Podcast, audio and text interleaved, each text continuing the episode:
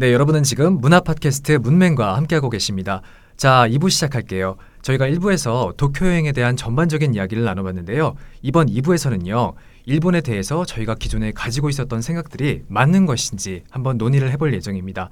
자, 성주님, 최근에 일본의 혐한 시위가 굉장히 커졌다라고 이- 라는 이야기가 언론을 통해서 굉장히 많이 나오고 있는데요. 네. 이 혐한 현상, 즉 일본 내에서 한국을 혐오하는 현상이 어, 실제로 어느 정도로 커져 있는지 좀 이야기를 해보면 좋을 것 같습니다. 어, 일단 시작은 오사카에서 시작됐다고 많이 보고 있거든요. 아, 그러니까 네. 정확히 어디서 시작, 시작 됐다는지 잘 모르는 상태고 그 오사카에서 한국인들이 많이 사니까. 네, 네. 그 음. 제일 제일 교포가 많다 보니까 이제 거기서 생긴 게 제트케라는 단체예요. 음. 제트크예요. 예.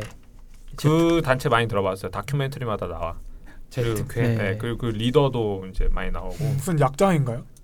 제트케가 이제 제일 특권을 음. 용서하지 않는 시민회라는 아, 네. 약자인데 그 대장이 이제 사쿠라이 마코토라는 사람이 만들었어요.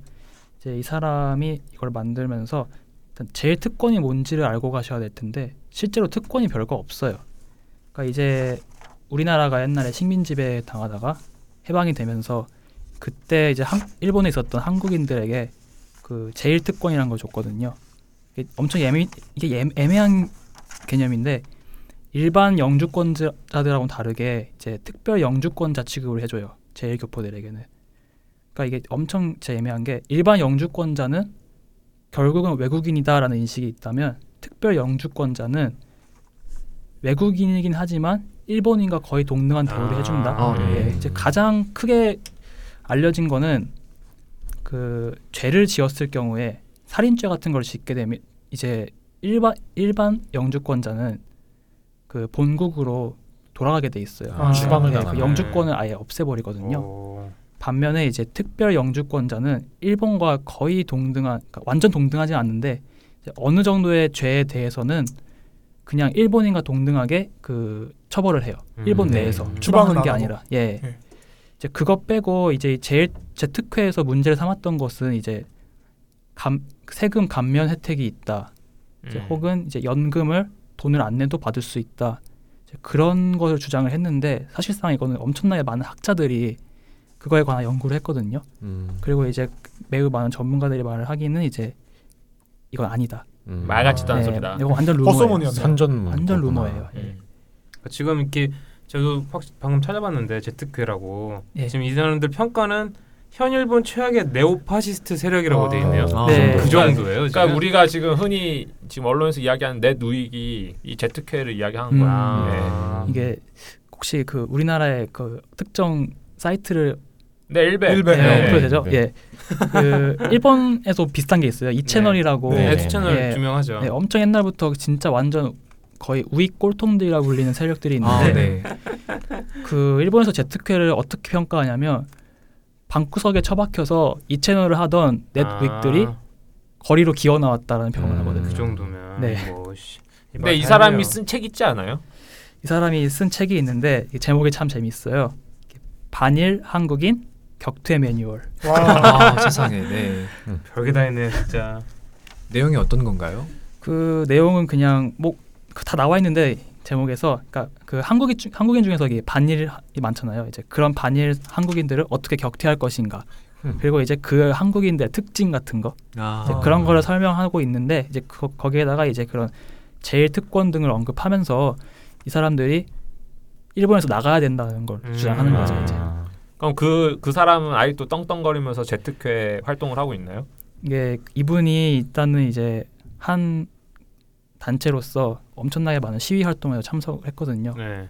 근데 이제 이 사람들의 특징은 집회를 할 때 일단 신고를 해요. 불법 네. 집회는 아닌 거예요. 아, 네. 예. 아. 또 재밌는 걸 그걸 허락해주는 정도죠. 그럼 그 제트크의 집단의 네. 그 숫자는 어느 정도가 될까요?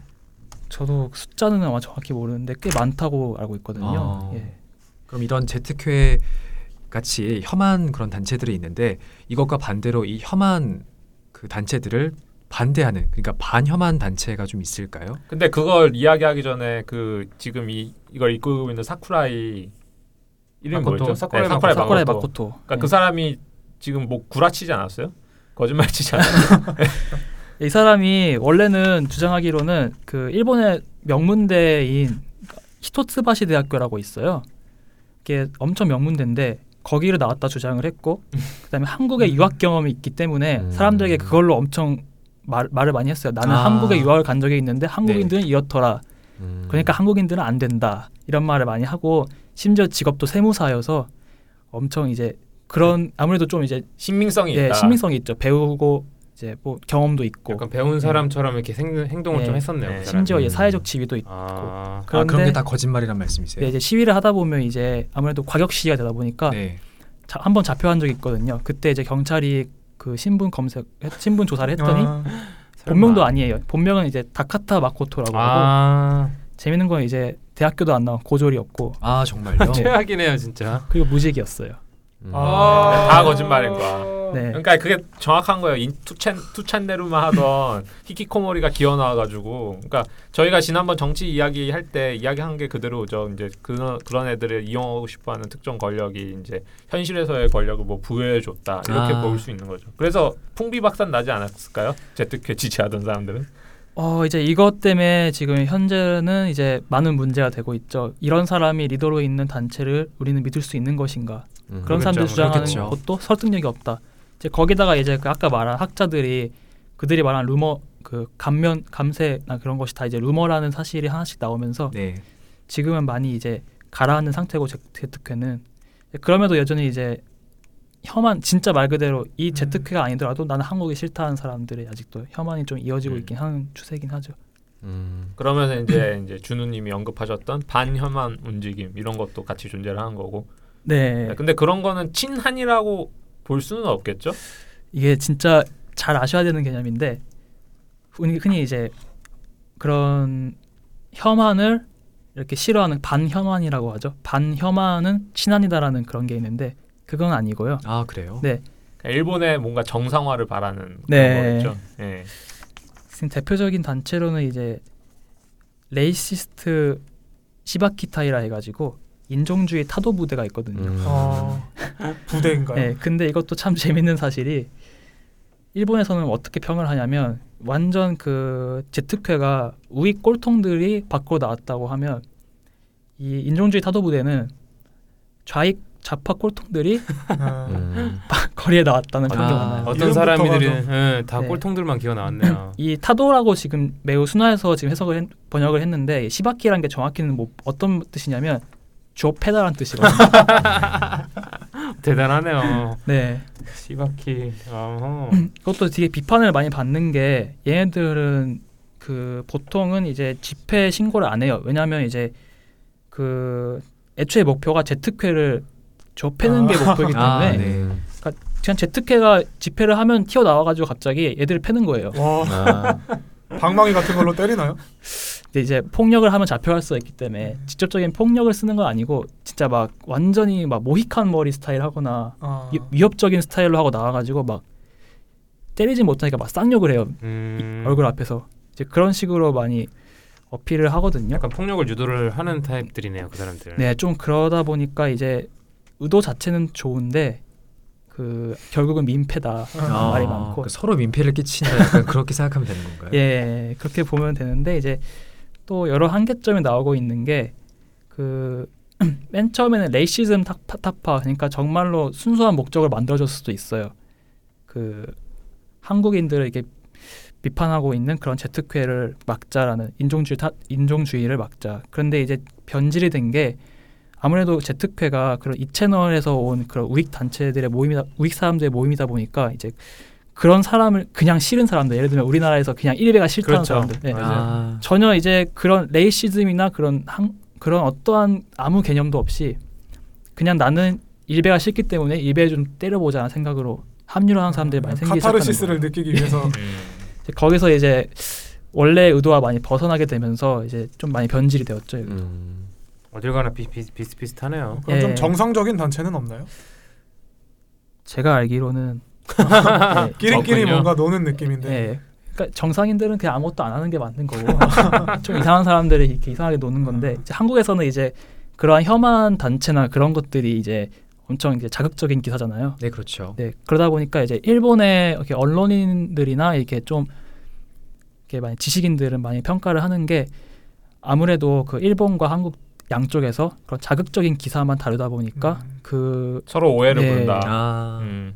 그러면은 저는 궁금한 게 그럼 일본 지식층들의 일반적인 생각이랄까? 그게 어떨까요? 혐한에 대해서요? 네. 네. 아, 혐한도 그렇고 그냥 일본의 역사관이라든지 예, 뭐 제국주의 이런 거에 대해서 어떻게 생각하고 있는지가 궁금한데. 일단 제가 일단 제 저- 경험으로밖에 이건 진짜 말씀드릴 수 없는 부분인데 일단 대학교를 저 다녔잖아요 일본에서 네. 일본 교수들이 물론 보수적인 사람도 있었겠지만 저는 거의 진보주의적인 성향을 갖고 있으신 분들한테 배웠어요.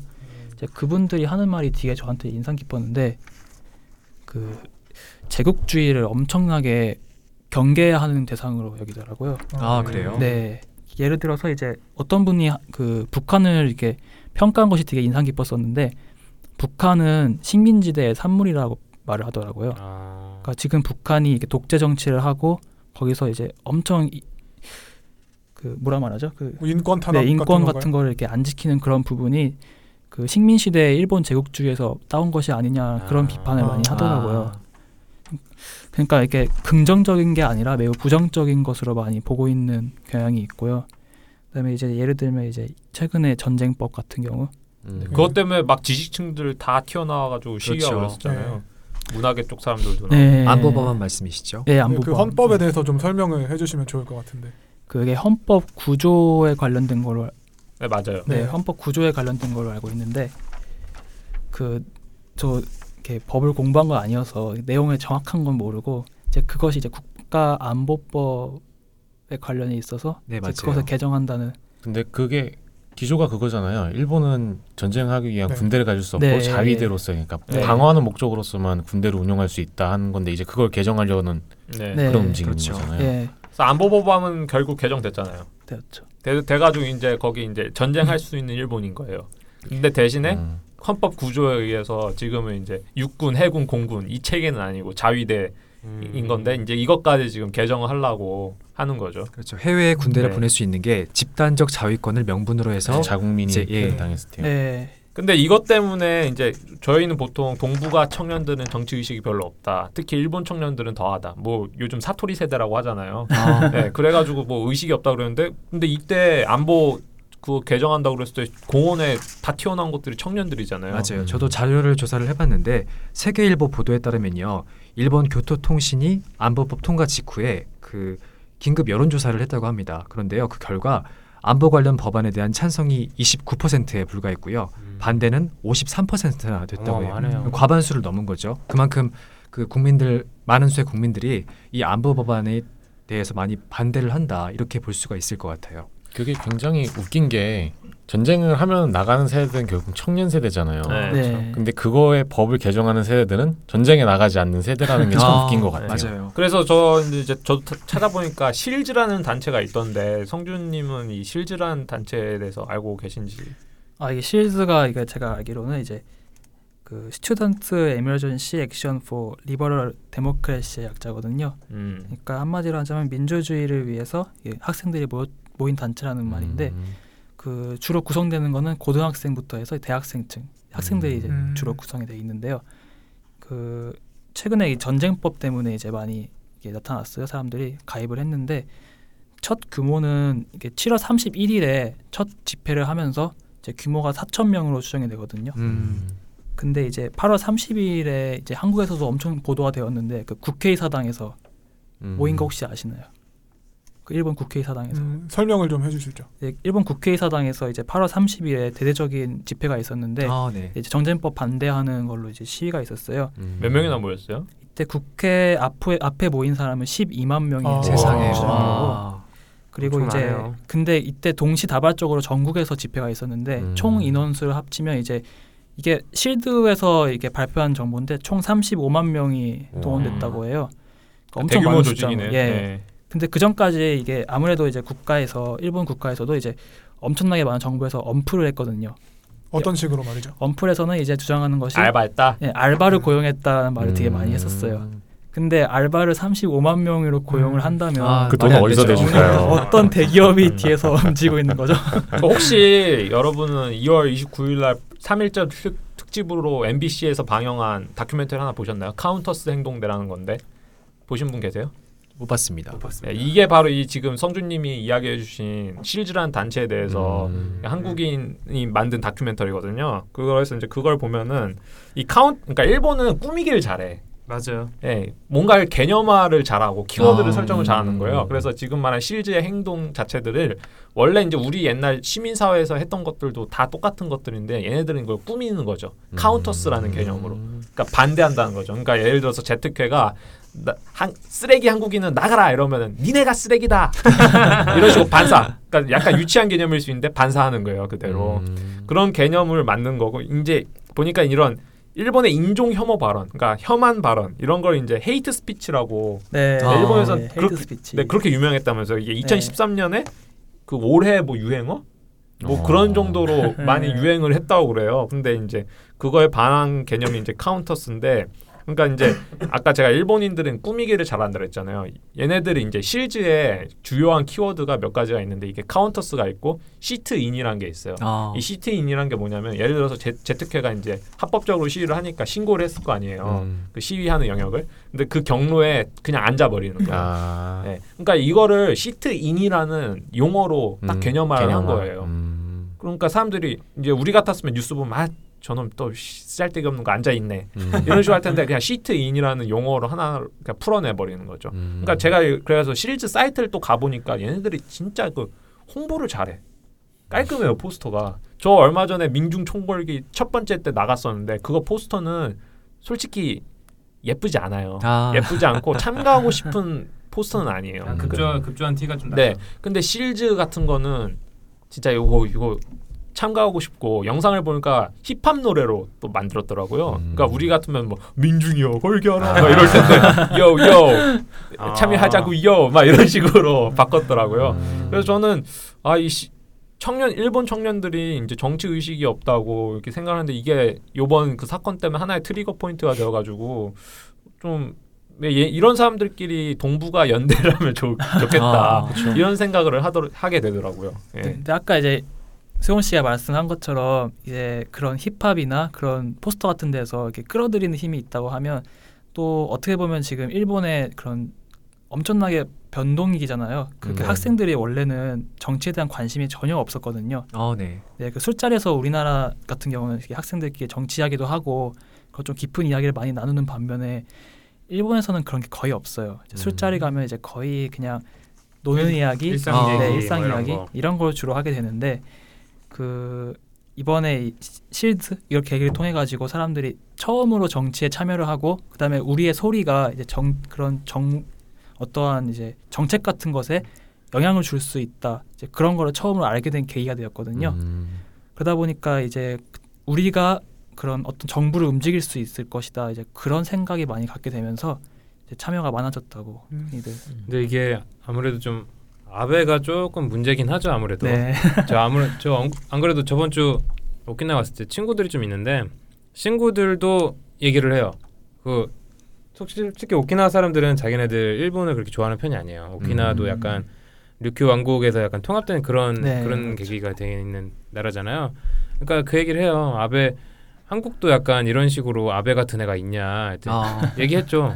사실 아베는 아베는 조금 지금 맛보기일 뿐인 것 같다고. 한국, 한국 한번 와보면은 아베는 참 넘어서. 귀엽다고 생각하실 수 있다라고 얘기를 해줬더니 안 믿는 거예요 처음에는 말도 안 되는 소리 하지만 아베 같은 사람이 더 나올 순 없다.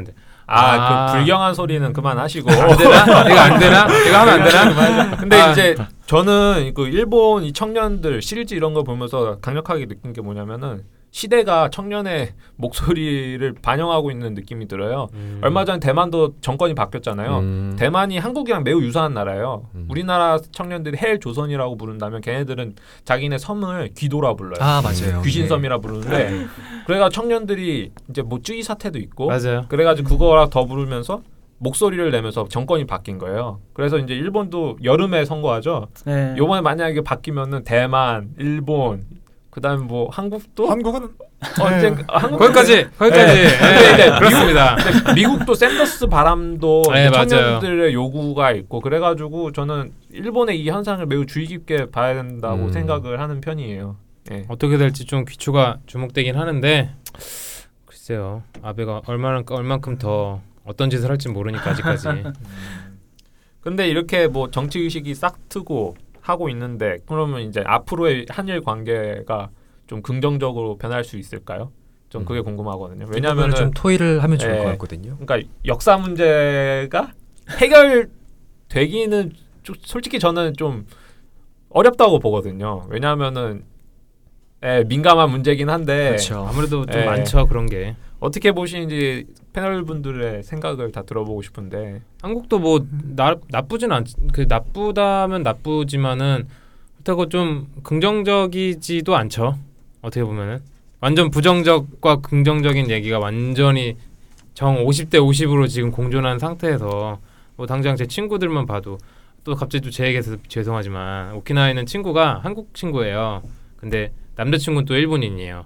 근데 남, 남자친구가 일본인이기 때문에 여자친구 아니 그 여자 제 동생이 부모님한테 일본 여, 남자친구를 사귄다 얘기를 하고 싶은데 아. 부모님이 아직은 일본이라는 그 이미지 하나 때문에 조금 안 좋게 보는 시선은 있어요. 아. 단순히 그 일본인이다라는 시, 그런 것 때문에 좀안 음. 좋게 보는 시선이 있어서 아무래도 좀 어떻게 보면은 그냥 머릿속에 이미 주입된 그런 사상이 좀 많아서 아직까지 좀 반대가 많, 많은 거 아닌가 그런 생각도 조금 하고 있는 편이에요 나름 제 나름대로는 그리고 이제 일본 자체가 역사 왜곡을 굉장히 요즘 심했죠. 많이 하고 있잖아요. 네. 최근에 제가 신문 기사를 보니까 2016년 검정 통과된 일본 교과서 중에요. 그 사회 교과서 35종 가운데 27종 그러니까 약 77% 가운 77% 정도가 다케시마 즉 독도는 일본의 고유 영토다. 그리고 현재 한국이 불법 점거하고 있다. 네. 이런 이야기를 하더라고요. 봤어요 네. 저도 그리고. 성준 씨는 그런 걸로 공부하셨나요? 일본 사셨을 때? 아 저는 역사는 일본에서 초등학교 때 공부 안 했거든요. 음. 아. 교육 네. 과정에 없는 건가요? 아니면 그냥 공부를 안 한 건가요? 제 기억에 안 나는 거 네. 보면 안, 아마 안 했을 거예요. 네. 이렇게 왜곡이 심해지고 있는데 네. 이런 역사 왜곡이 심해지고 있는 가운데 네. 우리가 과연 뭔가 건강한 한일 관계를 만들 수 있을까 라는 생각이 저는 굉장히 많이 들거든요. 음, 일단 어느 부분부터 들어가야 될까요? 독도 문제로 시작해야 되는 독도도 거죠? 그렇고, 독도도 그렇고, 위안부 위안부도 문제도 그렇고. 그렇고 뭐 저는 이것이 역사 역사가 물론 중요하긴 한데 이것이 이제 저는 발전의 걸림돌이 되면 안 된다 생각하거든요. 어. 음. 음. 좀더 자세히 말씀해 주시겠어요? 제 생각은 뭐냐면 아 물론 역사 많은 분들 생각하실 거예요. 이제 이런 역사는 청산되어야 된다. 그러니까 일본이 진실된 생각으로 반성을 하고 우리에게 사죄를 해야 된다.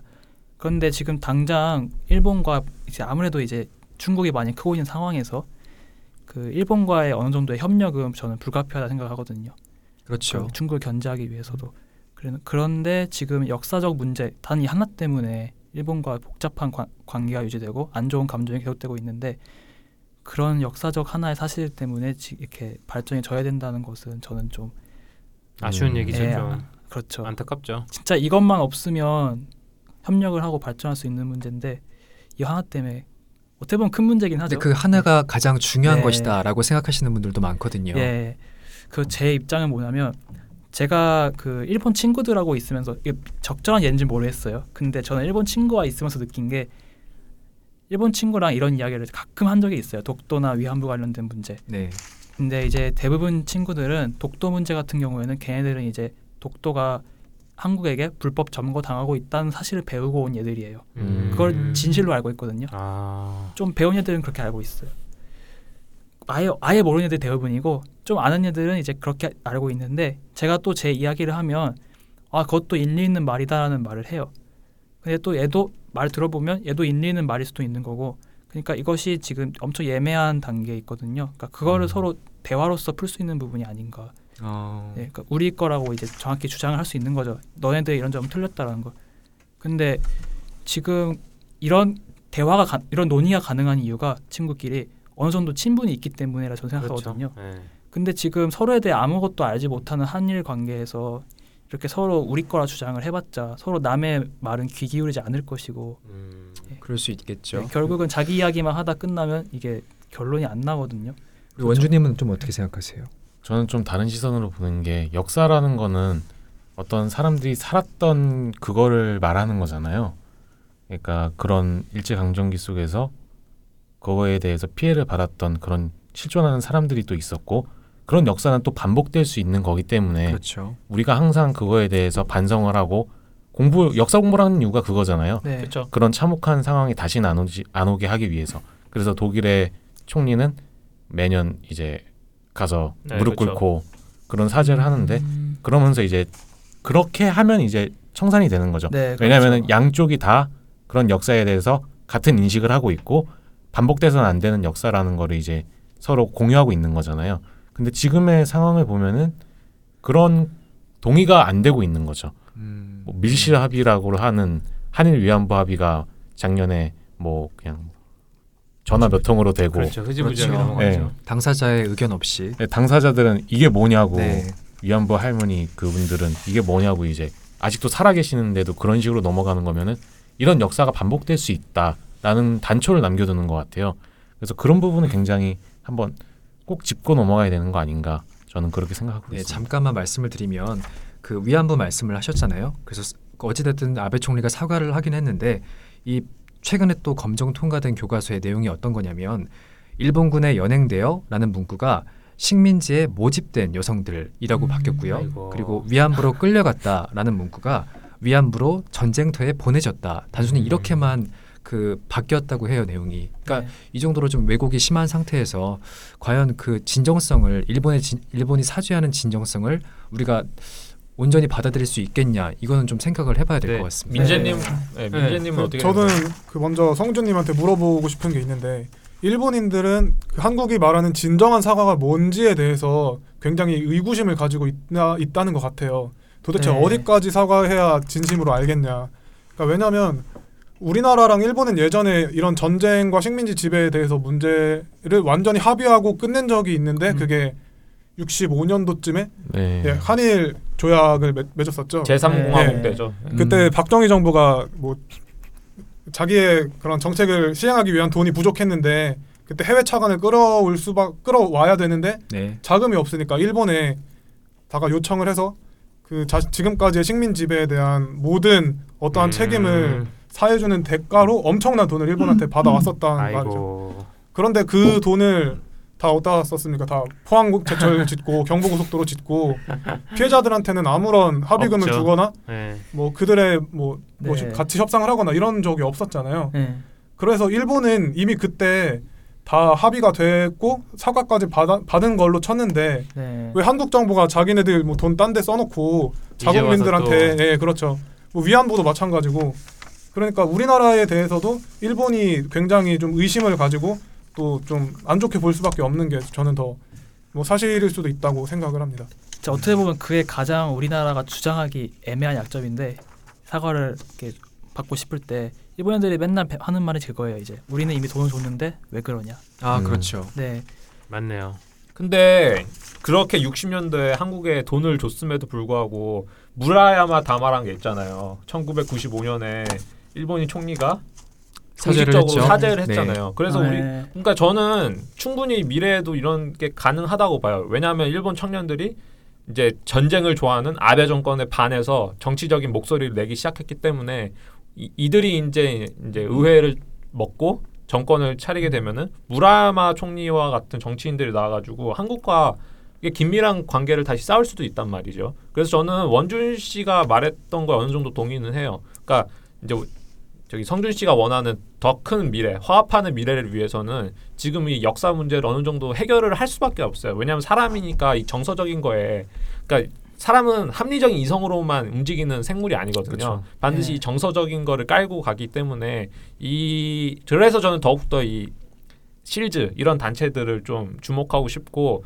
제가 또 찾아보니까 시민 연합이라는 단체가 생겼더라고요. 이게 아, 네. 실즈를 주, 주축으로 해가지고 학자들의 모임, 뭐 정치인들의 모임 이렇게 해가지고 한 다섯 개 정도 단체들이 연합을 해가지고 구성한 걸 거예요. 그래서 이들이 이제 야권 단일 후보 낸다고 그러더라고요. 음. 그래서 저는 이러한 운동을 우리가 좀 다른 나라이긴 하지만은 어쩔 수 없이 이제 중국이나 미국 틈에 낀 한국, 일본을 협력해야만 살아남을 수 있는 나라들이기 때문에 우리가 좀 주목을 했으면 좋겠어요. 우리도 이제 좀 있으면 총선이고 내년에 또 대선이 있는데 그거만큼 중요한 게 바로 이제 여름에 있을 일본 선거가 아닐지 음. 뭐 그런 생각을 해봅니다. 구피디님은 좀 어떻게 생각을 하시나요? 사실 이 상황 자- 자체를 좀 우스 우스갯소리로 얘기를 좀 하자면은 그거예요. 그때 명언이 하나 있었죠. 우리 서로의 의견을 존중하도록 하자. 아, 물론 내 내가 말 맞고. 너는 틀리지만 이런 명언이 있어요. 그러니까 내- 서로의 의견을 존중하재요. 근데 내 말이 다 맞아요. 음. 너는 다 음. 틀렸어. 지금 이 지금 상황이 진짜 그런 거거든요.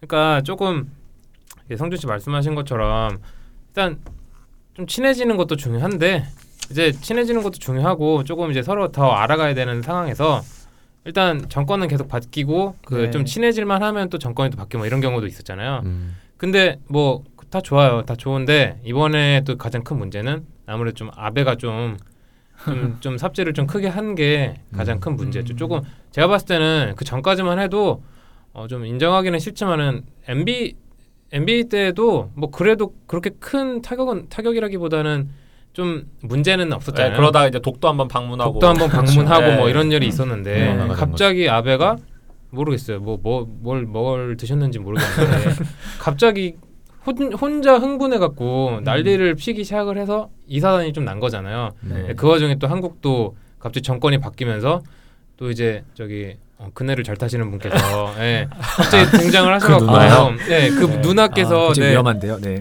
예, 위험한 말을 여기까지 하고 네. 어쨌든 그런 상황이 네, 정권도 바뀌는 것도 문제지만은 좀 유지를 해왔으면 좋았을 거를 음. 유지를 하는 거는 둘째치고 서로 의견만 맞다고 계속 얘기를 하고 있으니 그러니까 저는 그렇게 생각해요. 한국이나 일본이나 내치를 안정시키기 위해서 외치를 좀 자극적으로 한 면이 그쵸. 없잖아 있죠. 예. 맞아요. 그러니까 음. MB 정부도 이제 말년에 이제 레임덕 오면서 아 그러면 좀 애국심을 끌어봐야겠다. 맞아요. 아 한국 대통령이 독도 한번 방문하면 이게 킹왕짱이지. 그래서 딱 갔죠. 갔더니 이제 아 요시 왔다. 이제 우, 파 의원들이 맞아요. 이제 써먹는 거죠. 저거 봐라. 음. 한국 대통령이 우리를 자극하네. 그러니까 우리도 뭉치자!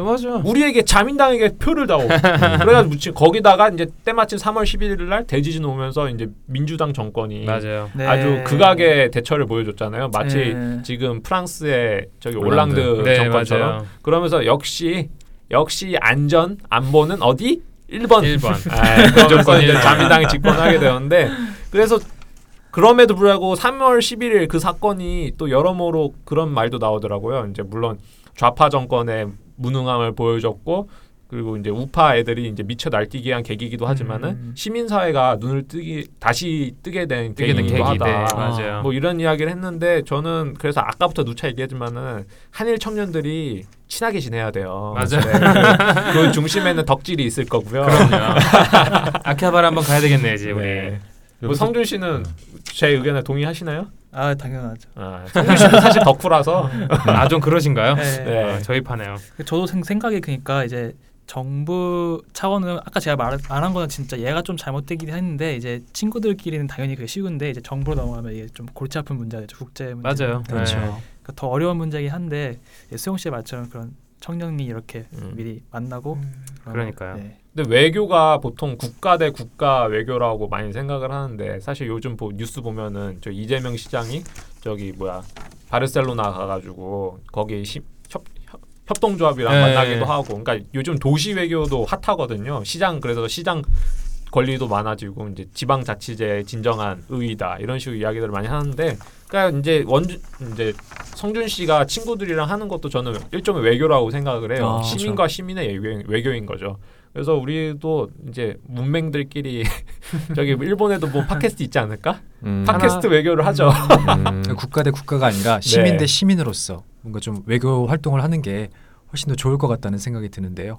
근데 여기서 보면은 우리가 흔히 말하는 그 국가가 어떻게 보면은 산정돼 있다고 굉장히 오해를 하기 쉽잖아요. 네. 그래서 흔히 뭐 일본 싫어하면 일본인조차 싫어하는 이런 음. 약간 아. 오류에 많이 빠지게 되는 네. 것 같아요. 외국도 많죠 아무래도 좀. 네. 사실 뭐 제트큐나 다 일부 리거잖아요. 그렇죠. 네.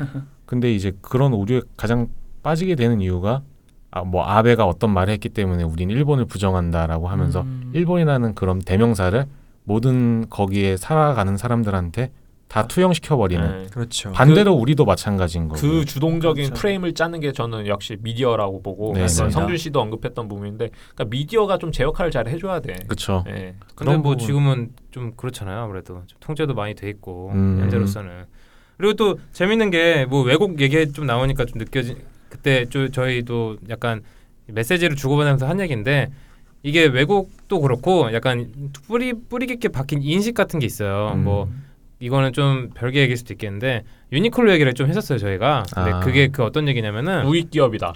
우익 기업이다라는 소문이 돌았어요. 그래서 갑자기 어느 순간부터 사람들이 어 일본 일본 역시 일본 일본 기업이고 우익 기업이다. 음. 안 사야지 안 사야지. 아 맞아요. 근데 이게 인터넷에서 약간 도시 전설로 돌던 쓸데없는 진짜 개소문이었어요. 개소문. 음. 아. 개 괴소문이자 네. 개소문이었어요. 진짜 이게 음. 왜냐면은 뭐냐면은 이게 일본이 한때 콜라보를 뭐 자주 하잖아요. 그 유니클로가 그렇죠. 유니클로 콜라보를 자주 해요. 네. 유티. 근데 거기에 이제 일본의 사탕을 만드는 기업이랑 그걸 했는데 콜라보를 했는데 네. 이게 약간 전범기 같이 생겼어요. 아. 그 약간 음. 태양이 빡 뻗치는 그런 느낌의 음. 그런 이미지처럼 생겼는데 이게 또 전범기는 또 개수가 다르대요. 그 뭐 빛이 뻗어가는 색깔이 사실 그 표현 자체가 매우 전통. 그렇죠 전통적인 표현인데 네. 이거를 했다더니 갑자기 국내에 있는 약간 반일 그 감정이 좀 많은 사람들이 아. 뭉쳐서 네. 인터넷에 그거를 유포를 시킨 거예요. 음. 이거를 봐라. 음. 유니클로가 이렇게 전범 기업이다. 그런데 사실 유니클로는 그런 그럴 적이 없거든. 그리고 유니클로 사장이 일단 그 뭐라고 말씀드려야 돼. 유니클로는 그런 한일 반일 그런 반한 그런 거 하는 걸 정말 싫어요. 아. 왜 이런 거를 같은 국민끼리 이러고 자빠졌냐. 음. 나는 그런 짓을 하는 것 자체가 이해를 못 하겠다. 그리고 그러니까 그런 멘트만 음, 봐도 이 유니클로 사장은 전혀 반한도 아니고 반일도 아니고 중립이에요. 정확히 중립이에요. 그리고 오히려 그 사람은 그렇게 싸우는 걸 엄청 싫어하는 사람이에요. 근데 이제 한국에서는 그게 좀 왜곡이 돼갖고 약간 인터넷 자- 상에서 좀 개소리처럼 이렇게 돌게 된 거죠. 아. 그래서 이제 와서 좀 말씀을 드리고, 드리는 거지만 뭐 어떻게 바, 받아들이실지 모르겠어요. 근데 어쨌든 유니클로 제가 뭐 광고하려고 하는 건 아니에요. 근데 이거런 거를 무의미하게 받아들이지 말라는 거죠. 예. 왜곡이 조금이라도 많다. 예, 네. 조금이라도 한 번이라도 확인을 해보고 좀 음. 선동당하면 안 돼. 그렇죠. 네. 이 프로파간다랑 뭐가 달라요 이게. 그렇죠. 이런 이런 거는 조금 어느 정도 자제를 좀 해주시고 좀 그런 좀 좀 릴렉스한 마음으로 좀 받아들였으면 좋겠어요. 근데 좀. 이제 한국과 일본은 릴렉스할 수 없는 관계인 것 같아요. 그렇죠. 그러니까 아무래도 일본에 좀- 관련된 모든 거는 한국 미디어의 메인에 떠요. 맞아요. 그러니까 아사다 음. 마오가 뭐 했다 이러면 음. 메인에 뜰 수밖에. 일본도 마찬가지야. 그렇죠. 김연아 뭐 했다. 박지성이 골 넣었다. 손흥민이 어디 이적했다 음. 이러면 그냥 메인에 뜨는 거거든요. 그리고 투 채널은 난리가 네. 나는 거죠. 근데 그냥. 저는 그럴 수밖에 없다고 생각하는 게 일본 일왕이 뭐 백제인의 후손이라 이런 얘기도 있을 정도로. 아. 네, 이런 이야기도 있을 정도. 그러니까 도래인이란 게 있어요. 그러니까 일본에 음. 도래인이 온 게 이제 백제 이런 사람들이 와가지고 좀 좋은 문명을 왜냐하면은 한반도는 중국이랑 붙어 있다 보니까 그렇게 시작된 관계가 이제 백제랑 외의 관계고 백제 망할 때 외가 가장 열심히 도와줬잖아요. 그렇죠. 망하면 안 된다고. 네. 그러니까 이 태, 고대 때부터 이미 얽히고 설킨 그렇겠죠. 관계이기 때문에 앞으로도 쭉 이렇게 될 수밖에 없고 음. 그럴 바에는 서로 다투지 말고 그렇죠. 청산할 거 좋게 좋게. 청산하고 좋게 좋게 청년들끼리 음. 모여가지고 이제 중국과 미국의 대적을 하는 제3세력으로 그렇죠. 그러니까 소모적인 그런 논쟁 이제 네. 그만하고 건설적인 걸로 나아가야죠. 네, 그런 걸로 이제 한번 소설 시나리오를 짜보는 걸로. 네. 그런 날이 빨리 좀 왔으면 좋겠습니다. 네, 그 이제 성준님 굉장히 오셔가지고 유익한 말씀 많이 해주셨는데 소감 말씀 좀 부탁드릴게요. 일단 제가 처음에 너무 떨어서 다들 그러세요. 걱정하지 네. 마셔도. 네, 긴장이 안 많이 돼요. 풀리셨어요 지금. 지금은 좀 괜찮은데 네. 네. 네. 그러니까 처음에 그리고 제가 전달하고 싶었던 걸 다 전달했는지 잘 모르겠어요. 그래서 이제 혹시 혹시 이거 페이스북에 가능한가요? 뭐 저, 어, 저희가 예, 네. 네, 저희가 공식 준비하겠습니다. 홈페이지를 아 페이스북 페이지를 만들긴 했는데 네. 운영을 안 하고 있고 그 공지 사항에다가 음, 구피디님이 올리시지도 않았어.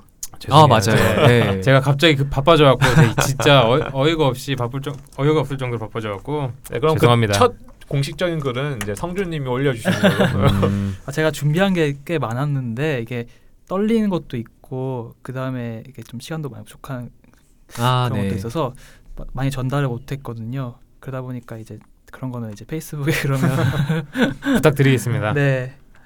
아 끝인가요? 어, 네. 아, 그리고 아 그리고 예, 뭐 일단 정말 즐거운 시간이었고 뭐 감상을 말하면 되는 거예요? 이런 거? 아, 무슨 아무 말씀이나. 네 재밌었습니다. 알겠습니다. 지금까지 최, 어, 우리 성준님과 도쿄 여행과 일본에 대해 그리고 한일 양국 관계를 위한 토의를 진행해봤습니다. 이제 마무리해야 될 것 같은데요. 일반어에 오류라는 말이 있습니다. 인간이나 사물 혹은 현상의 일부분만을 보고 저 사람은 저것은 당연히 저럴 것이다 라고 미리 참- 짐작해서 판단하는 오류를 말하는데요. 지금의 우리가 가장 경계하고 조심해야 할 부분이 아닌가 싶습니다. 일본 정부의 행태만을 보고 일본인 전체를 평가하는 것은 굉장히 위험한 일일 수 있습니다. 일본에는 우리가 생각하는 것보다 훨씬 좋은 사람들이 많이 있기 때문입니다. 물론 저희에게는 아픈 과거가 있습니다. 그리고 이것을 절대 잊어서는 안 되겠습니다. 더불어서요, 이러한 마음을 간직한 채 이제는 우리가 진정한 화해를 해야만 한다고 생각합니다. 대한민국과 일본이 평화를 위한 방향으로 나아가길 문맹은 응원하겠습니다. 네, 여러분에게 오늘도 그리고 내일도 희망이 함께하길 바랍니다. 지금까지 저희는 문화 팟캐스트 문맹이었습니다. 감사합니다. 감사합니다. 수고하셨습니다. 감사합니다. 감사합니다.